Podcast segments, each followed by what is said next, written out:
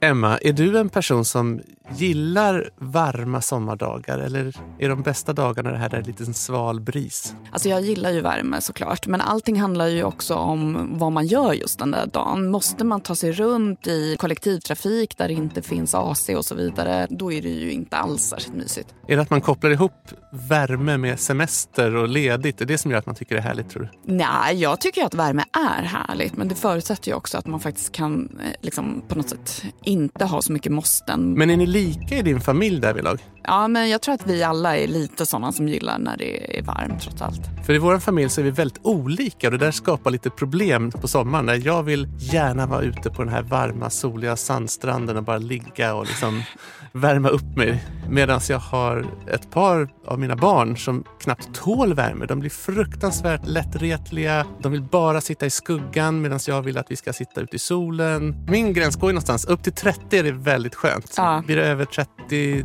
2, 30, då börjar det bli jobbigt. Ja men precis och särskilt om man är i solen såklart så är det ju jättejobbigt när det börjar bli varmare än 30, 32, 33 där någonstans. Då kan man ju verkligen få panik.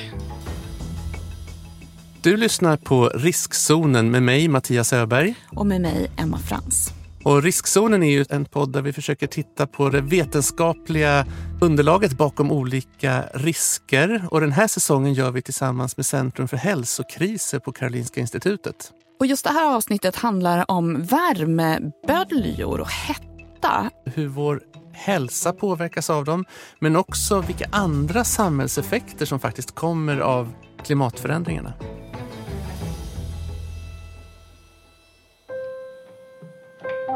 Ännu en dag steker solen över stan. Men hon behöver ändå ta sig ut för att få tag på lite färsk frukt. Vitry-sur-Seine ligger strax söder om Paris och temperaturen har legat över 40 grader strecket i flera dagar i rad nu. Mellan husen står den heta luften stilla. Så fort hon kliver ut på gatan känner hon hur hettan omsluter kroppen och det känns tungt att andas. Hon styr stegen mot torget, men redan efter några minuter har hon en sprängande huvudvärk och marken under hennes fötter börjar svaja. Hon tar sin tillflykt till skuggan av ett kastanjeträd och sätter sig ner på en parkbänk. Efter några minuter av vila tar hon nysats och tar sig de fem kvarteren bort till fruktaffären. Det är en befrielse att kliva in i butikens luftkonditionerade lokaler. Hon plockar på sig det hon behöver och betalar i kassan. Men så fort hon kliver ut i den varma luften igen slår yrseln och illamåendet återigen klorna i hennes kropp. Matkassen blir med ens väldigt tung i handen och hon sjunker ihop just som hon ska ta det sista steget ut på gatan. Året är 2003 och det är sommar i Europa. Kanske blir många semesterfirare glada när väderprognoserna utlovar ihållande solsken och höga temperaturer. Men under juli och augusti blir det bara varmare och varmare. Och varmare. Högtrycket som dragit in över västra Europa ligger kvar i veckor och förhindra regn och svalare temperaturer att komma in från Atlanten. Visst har kontinentens invånare upplevt liknande hetta förut, men den här gången dröjer den sig kvar ovanligt länge. Det slås många rekord under den över 20 dagar långa värmeböljan. Högsta uppmätta dagstemperatur, högsta medeltemperatur, högsta nattemperatur. Madame, monsieur, bonsoir. 1500 à 3000 décès liés à la canicule. Paris och dess förorter är ett av de värst drabbade områdena. Fler än 14 000 människor dör i Frankrike till följd av värmeböljan och många av de drabbade finns just i Parisregionen. Innan sommaren 2003 är slut har Frankrike inte bara upplevt den varmaste sommaren i mannaminne utan även den torraste sedan 1500-talet. Emma, har du tänkt på att det är ganska stora skillnader med vad man menar som liksom höga temperaturer i olika länder? Mm. Är inte det ganska märkligt? Jag menar, vi har ju alla 37 grader i kroppen med det. Ja. Undrar om det är samma liksom, favorittemperatur över hela världen? Om man är i Frankrike till exempel, är det så 25, är det den bästa temperaturen? Tänker man så här, men det är 28 för att man är helt enkelt lite mer van med värme. Så kan det säkert vara. Och jag menar, den temperatur som är det normala det är ju också utifrån den som man kanske planerar sitt liv och bygger hus och planerar hela samhället efter. Och I vissa länder så är det ju standard med att man har luftkonditionering. Och Det är det ju inte här i Sverige. Så det kan säkert påverka också vad man tycker är som mest behagligt. Och för att eh, dyka djupare i det här ämnet om hetta och värmeböljor så pratade jag med Petter Ljungman som arbetar bland annat då med Centrum för hälsokriser. Och jag är eh, hjärtspecialist på Danderyds sjukhus och jag är docent i epidemiologi vid Institutet för miljömedicin på Karolinska institutet. Och vi pratade om vad som händer i kroppen när vi blir varma och hur kroppen kan hantera värme. Vi som alla däggdjur ska ju behålla en intern stabil temperatur och då har vi massa olika mekanismer för att se till så att vi varken går upp eller ner i temperatur i kroppen. När det är varmt ute, då måste vi göra oss av med värme, se till så att inte vi absorberar för mycket av den värmen. Och det gör vi till exempel via svettning som är en jätteviktig funktion som vi har då. Och då blir det så att vi svettas så att det kommer ut lite vätska på hudytan och då dunstar den av och i och med den avdunstningen så kyler det ner huden. Och då har vi kärlen ytliga kärlen de är då öppna och nära huden för att ta emot den där kylningseffekten och också göra sig av med sin värme. Och det är ett sätt. Och bakom det ligger det förstås förändringar i andra organsystem som ser till så att man transporterar ut blodet till ytan. Och det handlar om att hjärtat måste jobba hårdare, måste pumpa kraftigare. Och det handlar också om att man kan strypa och fördela blodet på olika sätt i kroppen, lungorna och njurarna och även hjärnan. Så alla de här systemen interagerar för att se till så att kroppen bibehåller en jämn temperatur oavsett hur det är utanför kroppen. Då. Sen kan man ju köpa en AC också. Ja, det är klart. Du tänker så. nej, nej, men jag menar det finns ju både saker som kroppen kan göra för att reglera det här och saker som man liksom kan göra för att anpassa miljön utifrån det här. Och såklart också se till att man får i sig tillräckligt med vätska om man svettas mycket och så. Ja, att anpassa aktiviteten är kanske inte så jättesmart att sätta igång någon stor fotbollsmatch mitt på dagen i ett superhett Nej, land. man ger sig inte ut och springa liksom, när det är som allra varmast mitt på dagen. Nej, det är oklokt. Petter är ju kardiolog och det indikerar ju också lite vilken typ av problem som kan uppstå när man utsätts för hetta. Du menar att hjärtat tar stryk? Ja, men precis. Just det här att man kommer in på akuten med värmeslag, det är inte jättevanligt. Men däremot så kan man se mycket andra typer av sjukdomstillstånd. Att det blir liksom som en topp när det kommer en sån här värmebölja. Om man eh, tittar på statistiken så ser man att det är ju mycket högre antal dödsfall under sådana här akuta förändringar i temperatur, alltså dagliga förändringar i höjningar utav temperaturen. Och de är i många olika sjukdomar, så de kommer ju in som våra vanliga sjukdomar, alltså hjärt Eh, sjukdomarna av olika slag och lungor och njurar och, och även de som har um, mental ohälsa också sker utav det här. Så att de kommer ju inte med en etikett i pannan att jag har drabbats av värmen. Men vi ser ju att de dagarna där vi har de här svängningarna i temperaturerna och värmeböljor och så, då ser vi att det är överrepresenterat med um, mer sjukdomsfall och dödsfall utav olika orsaker som är relaterat till det här. Jag menar som i Paris då, när det var de här tusentals dödsfallen till följd av värmeböljan så var det nog ganska få av dem där diagnosen handlade om värmen i sig. Utan ofta handlar det om att de som kanske är redan sköra i samhället det är de som avlider när det blir en sån här kraftig värmebölja. För att det blir som ett stresstest för hela samhället kan man ju säga. Och det blir ett stresstest för folkhälsan generellt. Det är september 2003 och den rekordvarma sommaren lider mot sitt slut. Äntligen börjar termometrarna i Frankrike visa lägre temperaturer. Men medan de svala höstvindarna avvärjer det akuta hotet så börjar de långsiktiga konsekvenserna av sommarens värmebölja bli allt tydligare. Torkan har lett till att skördar förstörts och boskap dukat under.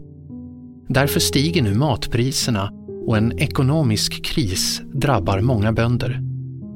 Brunnar har sinat och kärnkraftsreaktorer har tvingats stänga eftersom det saknats kallt vatten att kyla dem med, vilket i sin tur påverkat energiförsörjningen. Även transportsektorn har drabbats när den intensiva värmen gjort att tågräls krökt sig och hindrat tågen från att komma fram. Dessutom pyr missnöjet över de många dödsfallen som skett som en direkt följd av värmen. Att vädret inte går att styra förstår folk. Men vem bär ansvar för att samhället inte klarade att hjälpa de mest utsatta människorna? Frankrikes hälsominister Jean-François Mattei anklagas för att inte ha gjort tillräckligt och inte ha insett allvaret i situationen. Istället för att leda arbetet när landet drabbades av en av sina värsta hälsokriser åkte han på semester. Och anklagelserna haglar åt alla håll. Företrädare för franska läkarkåren anklagar hälsoministern för att inte ha tagit varningarna de fick på allvar och förminskat riskerna. Medan landets president, Jacques Chirac, anklagar de franska medborgarna för att inte ha tagit hand om sina äldre släktingar och vänner när hettan slagit till, utan istället lämnat de äldre ensamma. Andra menar att vårdpersonalens semester borde ha ställts in för att säkerställa full bemanning på sjukhusen. Värmeböljan i Europa 2003 var den värsta värmeböljan man då någonsin hade upplevt. Men sedan dess har temperaturrekorden slagits flera gånger om.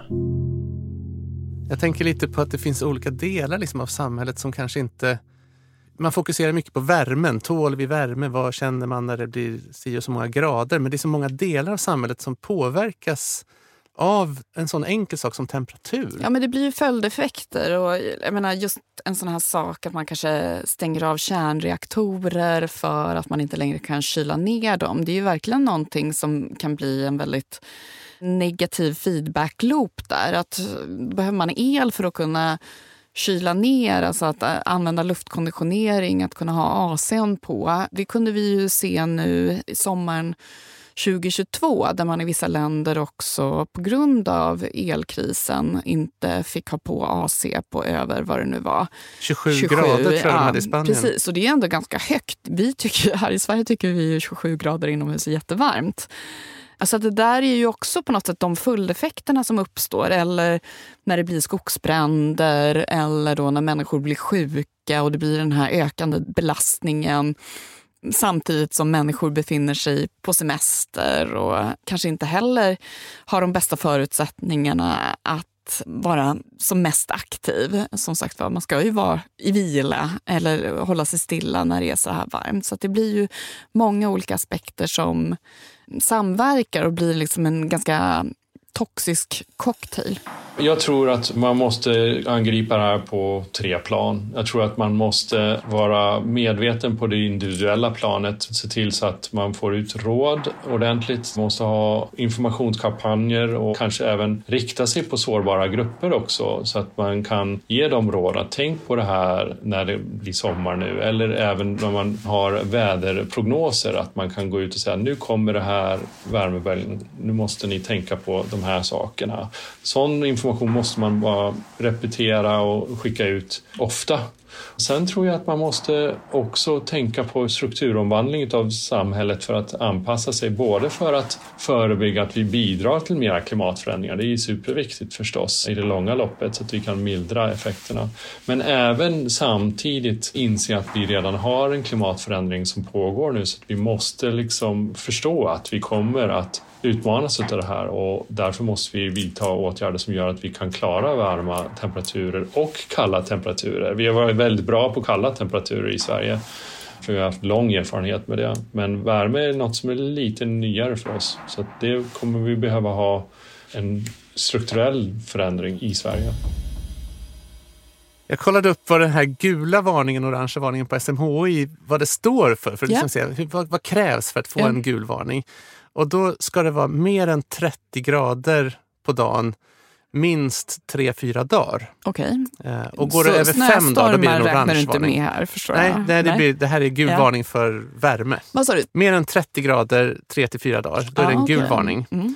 En orange varning, då måste det vara mer än fem dagar. Så det är någonting med längden. Men är det liksom. maxtemperaturen då? Det måste det väl vara?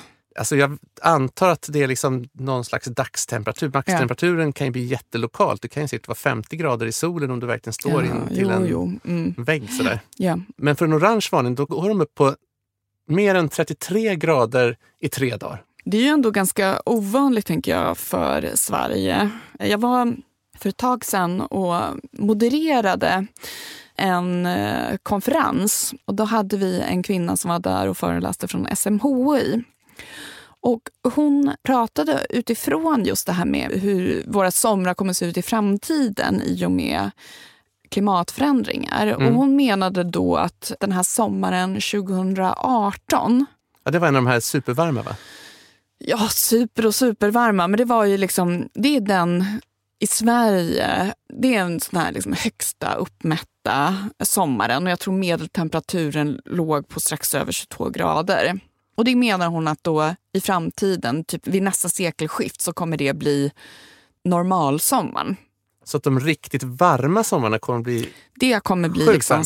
ja, ja, då ja, precis. precis. Så att det som vi idag tycker är liksom varmast någonsin, det är det som kommer bli standard framöver. Och då kan man ju såklart förstå att det även kommer vara då vissa år där det blir varmare än så. Men eh, jag vet inte om du minns något från den sommaren? det är jättesvårt att veta. Minns du Eh, någonting från den Ja, sommaren? men jag pratade lite tidigare med vår producent Klara då, som var gravid med tvillingar. Ja. Och hon tyckte att det var fruktansvärt jobbigt och påverkades jättemycket av den värmen. Och jag minns väl själv i alla fall att vi hade ju turen att ha tillgång till en sommarstuga. För det var ju alldeles för varmt att vara i stan. Och just städer är ju någonting sånt som man tänker i framtiden kommer vara särskilt utsatta för värmeböljan. För att liksom, även om man kan sätta att ja, men vid just den här temperaturen, om det är liksom 30-33 grader, då blir det en gul varning eller en orange varning. Men det här är också väldigt beroende på andra förhållanden. Om det blåser till exempel, luftfuktighet och sånt spelar in. Och just i städer så blir det ju ofta särskilt varmt. Men det var ju extremt varmt i året. Det var ju också skogsbränder och sen efter då när det väl började regna så kom det ju skyfall och det blev översvämningar på vissa platser. Det här var ju också någonting som såklart kostar pengar när sånt här händer. Så att hon menade att det här skulle kunna liksom användas lite som ett exempel för att förstå ungefär vad som kommer hända vid våra breddgrader. Men det måste man ju också på något sätt vara ödmjuk inför att det finns ju många andra delar av världen som kommer drabbas betydligt hårdare än vad vi kommer drabbas här i Sverige. Ja, men bara det här att vi har så väldigt många sjöar och vi har lång, lång kuststräcka. Det gör att det är ganska lätt att hitta svalka. Det är liksom gå ner till vattnet, ta ett svalkande bad. Det är verkligen ett otroligt bra råd. Jag vet ju att när Paris hade de här värmeböljorna efter att ha lärt sig då det som hände 2003, att man måste liksom ha en beredskap, då har man ju börjat öppna upp för kvällsbad. De offentliga bassängerna håller extra öppet liksom för att folk ska kunna svalka sig rent konkret. Sen är det ju hela det här alltså påverkan på ekosystemen som är våra, så att säga, grunden för väldigt mycket av det vi gör som människor är beroende av att det finns en förutsägbarhet och en stabilitet. Att man kan så vid en viss tid och så kan man skörda vid en annan tid. Att regnperioden infaller vid en viss tid. Och att man liksom har kontroll på det här gör ju att du kan liksom producera på ett effektivt sätt. Men när det kommer de här jättestarka värmeböljorna som liksom bara torkar ut hela marken. Jaha, då skiter sig produktionen, och så måste du importera det och är det torka någon annanstans så stiger kanske matpriserna och så blir det svält och så, så blir det flyktingströmmar. Så att temperaturen är verkligen en basfaktor som vi alla är extremt beroende av. Ja, och just den här förändringen då, att det blir varmare. Man kan ju tycka i Sverige, ja men eh, så extrema temperaturer blir det ju inte. Men man måste ju komma ihåg att allt vi odlar här, hur vi bygger våra hus, vilken typ av beredskap vi har är ju baserad på hur det brukar vara i Sverige. Och Det här var någonting som Petter också nämnde, att, att när det börjar bli liksom farligt, när man ser de här liksom hälsokonsekvenserna av värme, det är olika beroende på var i världen man befinner sig. Det finns ett, kan man säga, U-format säger man ibland eller um, V-format uh, förhållande till värme. Det finns liksom ett spann av temperatur där vi mår som bäst, där vi ser väldigt lite hälsopåverkan. Och sen när man går både mot det kalla och mot det varma så börjar det stiga en risk för mortalitet, till exempel dödlighet. Och just var det där uh, området där man uh, mår som bäst, den skiftar beroende på situation, alltså var vi bor någonstans. Så att den är på vissa grader uh, i Sverige och i andra länder kan den vara lite högre och det talar ju mycket för det här att vi har en anpassning både fysiologiskt men även allt annat, alltså med um, hur vi bygger våra samhällen och vad vi har för beteenden och sånt där. Så det är mer eller mindre samma form ser man med vissa skillnader. Att det är det här U eller V-formade förhållandet. Men att um, exakt var på skalan den skiftar beror lite på situationen. Men det handlar ju också om att vi har ju anpassat hela vår kultur efter också hur klimatet brukar vara. Att man till exempel då kring Medelhavet har man en kultur av siesta där man befinner sig kanske inomhus, man vilar på dagens varmaste timmar. Och den kulturen har vi ju inte här i Sverige, för det har vi inte behövt. Så det är också mycket sånt som vi kanske, alltså vi måste börja liksom klimatanpassa. Dels kanske hur våra städer ser ut, hur våra hem ser ut, men kanske också hur vi lever våra liv. Det jag tror många inte heller förstår det är att det är inte bara det att det blir, liksom, det blir lite varmare. Att vi får, I Stockholm får vi lite mer som i Köpenhamn och Köpenhamn kanske de får lite mer som i norra Tyskland och sådär. Utan det är också att variationen ökar ju och att det här påverkar även andra faktorer som nederbörden till exempel. Att Jaha, då får det torka och sen plötsligt blir det världens översvämning för torra marken kan inte suga upp regnet på samma sätt.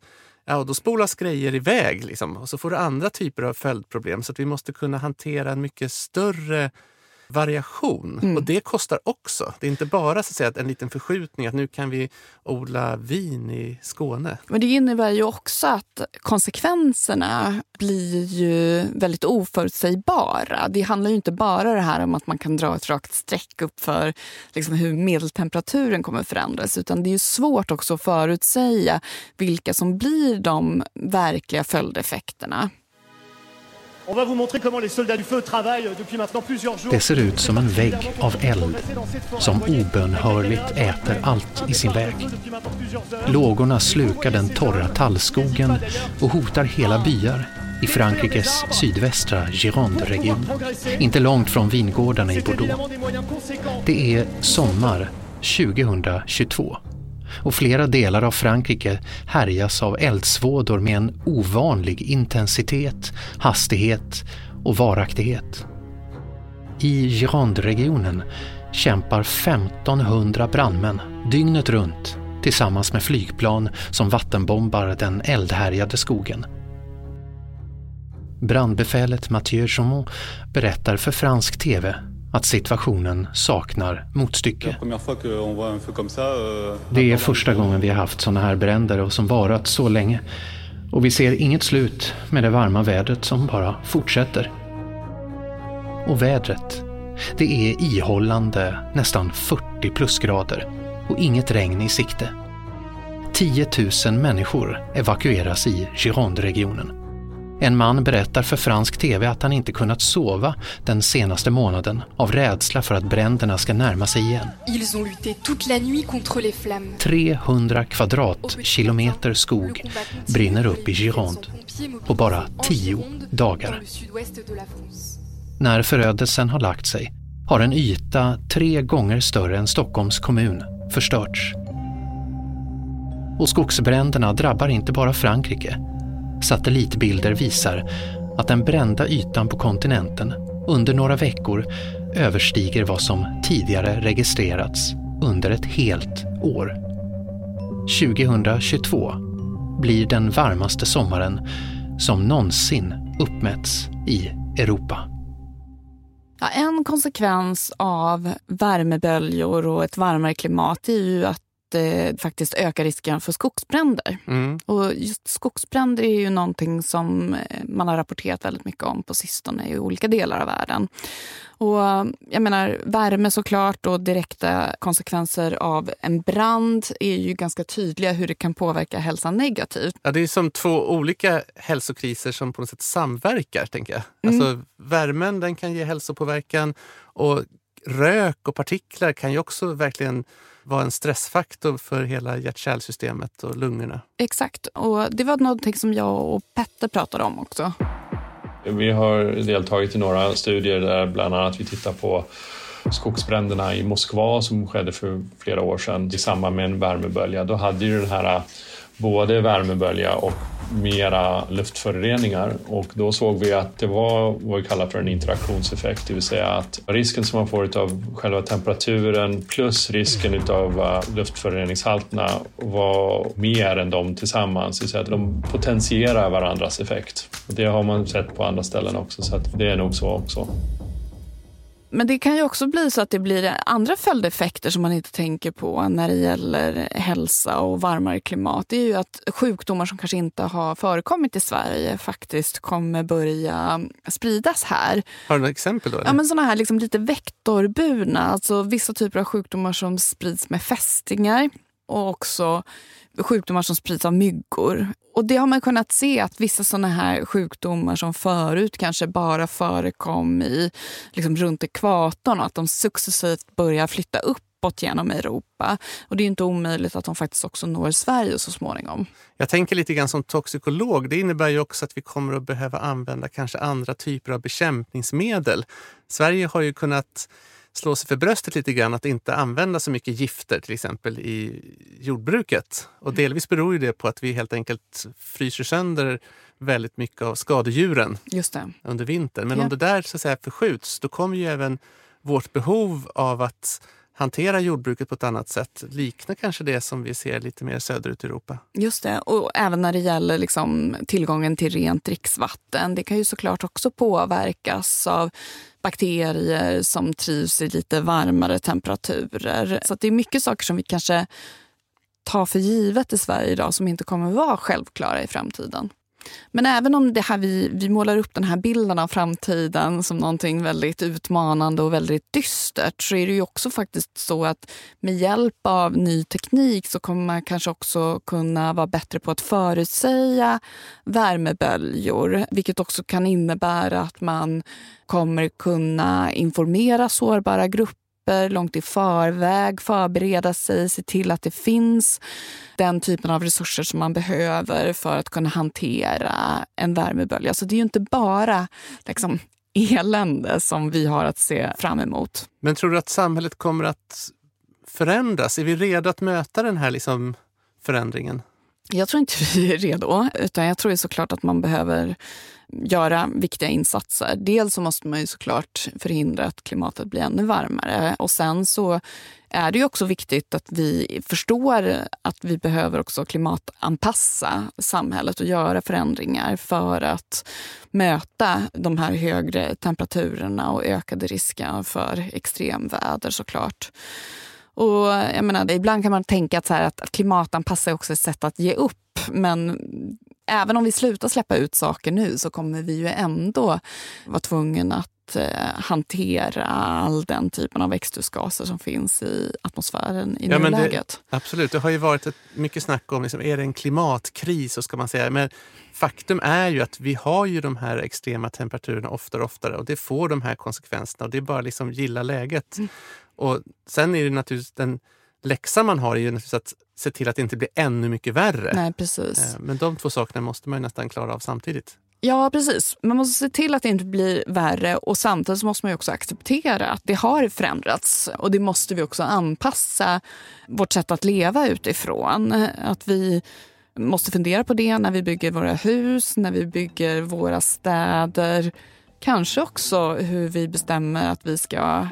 Vi kanske också måste börja ta lite siesta ibland på de varma sommardagarna. Och just det här som du pratade om, att du lägger dig och steker mitt i solen. Det kanske du måste sluta med. Jag kommer att tycka att det där var ju någonting väldigt mycket 1900-talsaktigt där man, man la sig i solen. Ja, det är exakt. bara Helt vansinnigt. Exakt. Tack för att du har lyssnat på Riskzonen med mig, Emma Frans. Och med mig, Mattias Öberg. Producent var som vanligt Klara Wallin och inläsare var Peter Öberg. Och det här avsnittet har vi spelat in på Beppo.